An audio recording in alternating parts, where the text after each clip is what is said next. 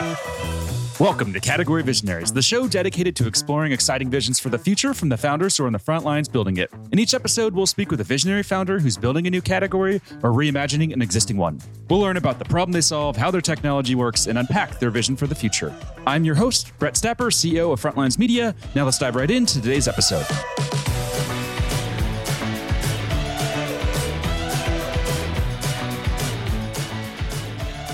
Hey everyone, and thanks for listening. Today I'm speaking with Rob Whalen, CEO and founder of PTO Exchange. Rob, thanks for chatting with me today. Yeah, Brett, thanks for having me on. Really appreciate it. Yeah, no problem. So before we begin talking about what you're building at PTO Exchange, let's start with a quick summary of who you are and a bit more about your background. So, born and raised here in the Seattle area, north end of Seattle, I guess. Wound up going to college here, paid my own way, had multiple jobs, kind of a serial entrepreneur. Came from a family of serial entrepreneurs which kind of embedded itself in my DNA.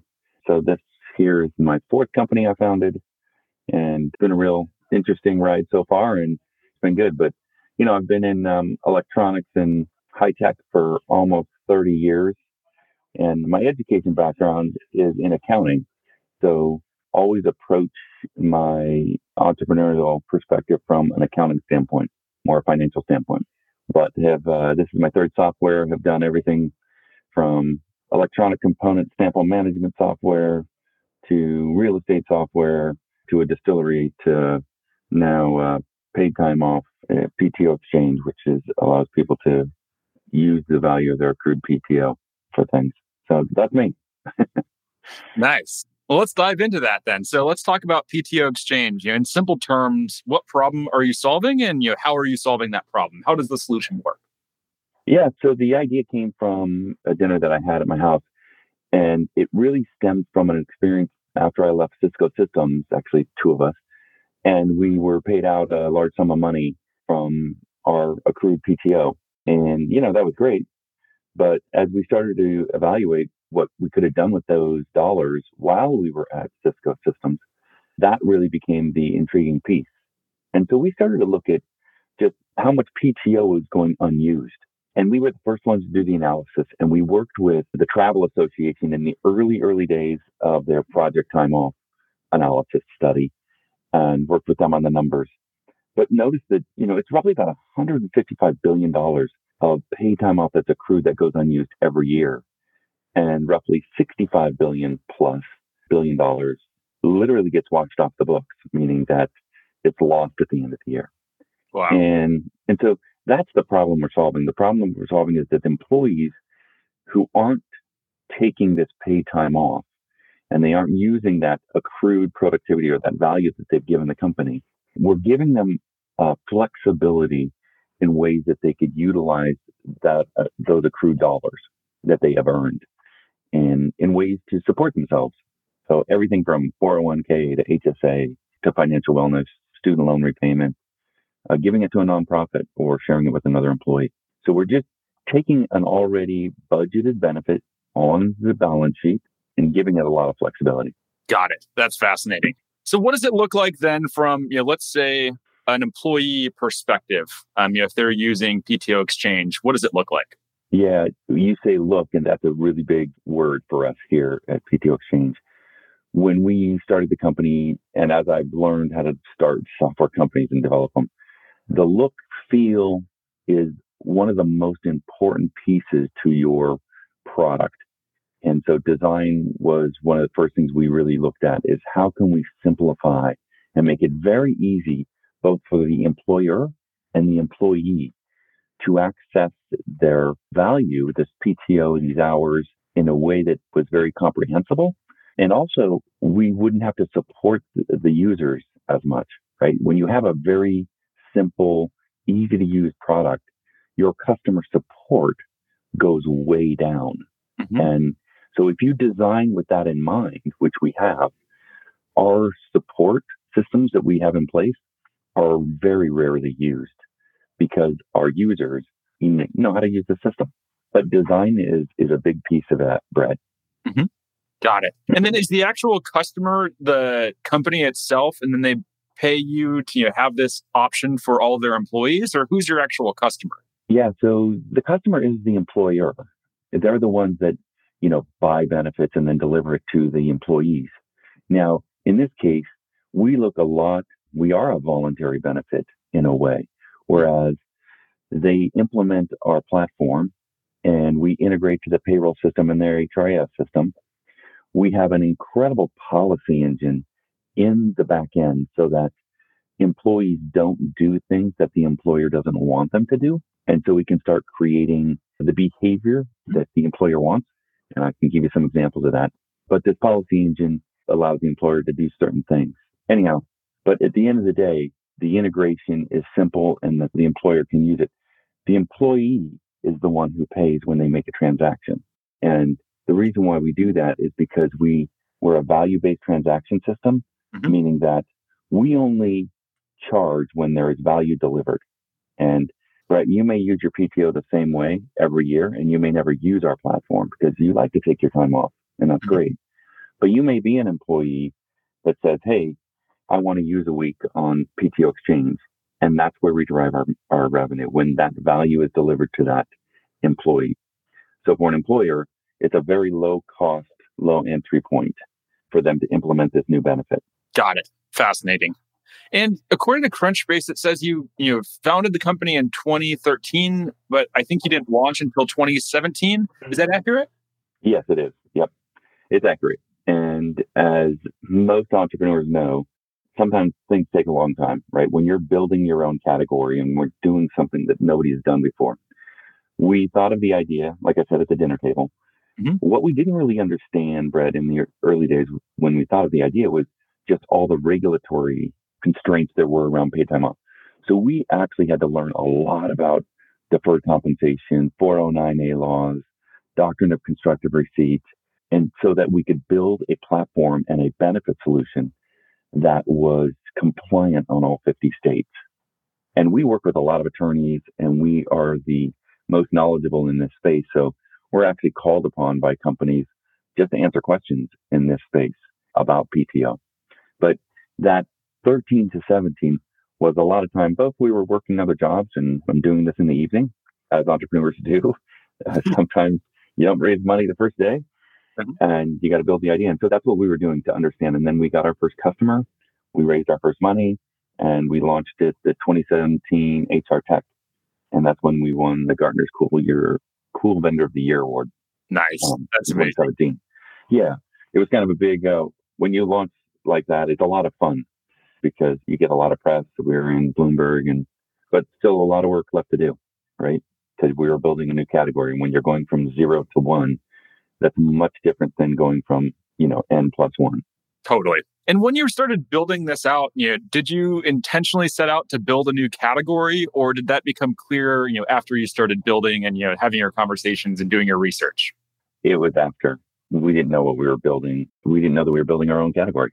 It wasn't until we started to do our research and started to build the product and started to build the um, understand the customer problem that we realized, heck, nobody is doing this, and this is a new category.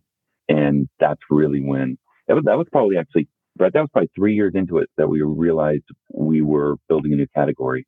And it kind of came out of reading the book, uh, Peter Thiel's uh, Zero to One uh, mm-hmm. uh, book. And that's where I realized, shit, we're building our own category. nice. Have you read uh, Play Bigger? That's another good uh, category creation book. Yeah, I have. I have. And, and again, those books are, you know, they really set the tone for entrepreneurs and how you need to look at new categories when you're going from zero to one mm-hmm. and building your own category. And building your own category is much different than going from N plus one because you talk about those four years before launch. There was a lot of education, a lot of research that we had to do, a lot of understanding before we we could come out with a product that was deliverable to customers. I imagine. And did you have you know some resistance there from you know, maybe Gartner analysts or investors who wanted to play it safe and you know put you in a more traditional existing market category? Well, a lot of the investors said, "Why would anyone do this?" Because it means the company's going to have to spend more money because they're paying out PTO. And what they didn't realize was that you know benefits, you know, they have to pay out for 401k. They pay for benefits all the time, and having a flexible benefit allows them to address a lot of solutions with one already budgeted benefit. And I think in the early days, you know, a lot of the investors didn't quite understand that. And the Gartners, again, they thought it was a really unique idea, but weren't sure that this would be a, a new category or, or if this would take hold. And I think that's with a lot of ideas. I mean, you look at way back when, when the uh, the iPhone came out and it was just a touchscreen, and everyone was like going, "What happened to my keyboard and my BlackBerry?" You know, and so new types of technologies and innovation happens, and people don't really take on to it very quickly, but over time, and that's what we've done, education, and uh, people will start to take on to the idea, and that's what we've done. And now we have some competitors, and so we know that we're the category creator and we're the leader in the space, and we have some competition now, which is great. Nice. You can't have a category of one, so I think that's a good sign if more people come in. It, it, it's not a yeah. Category one is not. Eh, you didn't build a category. It didn't happen. And what's the category called, or how do you define you know the, the name of the category? Well, I don't have a name for it other than you know we're kind of a fintech, HR tech, insure tech type space, but I don't necessarily have the name of the category other than you know PTO exchange and or flexible benefits uh, category. Got it. And you know, you recently raised a seed round. I believe it was 5.4 million. Uh, why do you think investors are so excited about what you're building? Yeah, I think they've seen the traction. We raised three million from WRG back in the end of 2018, and we utilized that money to really kind of develop the category and get probably nine customers on board. Mm-hmm. And then we went from nine to 30 uh, very quickly in the next year. And so I think that a lot of the investors saw the uptick in our customer acquisition and just the dollars we were actually moving through our platform. And I think that's what was exciting for them. I also think the pandemic and just kind of the labor market mm-hmm. is really pressuring companies to think differently about benefits mm-hmm. and to actually pay more for benefits to support the health of their workforce. So I think there's, you know, the pandemic really helped us in bringing to the forefront the value of PTO Exchange. I imagine. I feel like that's the case with a lot of the startups and companies that I've talked to. You know, the, it's bad to say, but COVID was, you know, one of the best things that ever happened to their company. It really accelerated adoption in, in a lot of ways. Yeah, it did.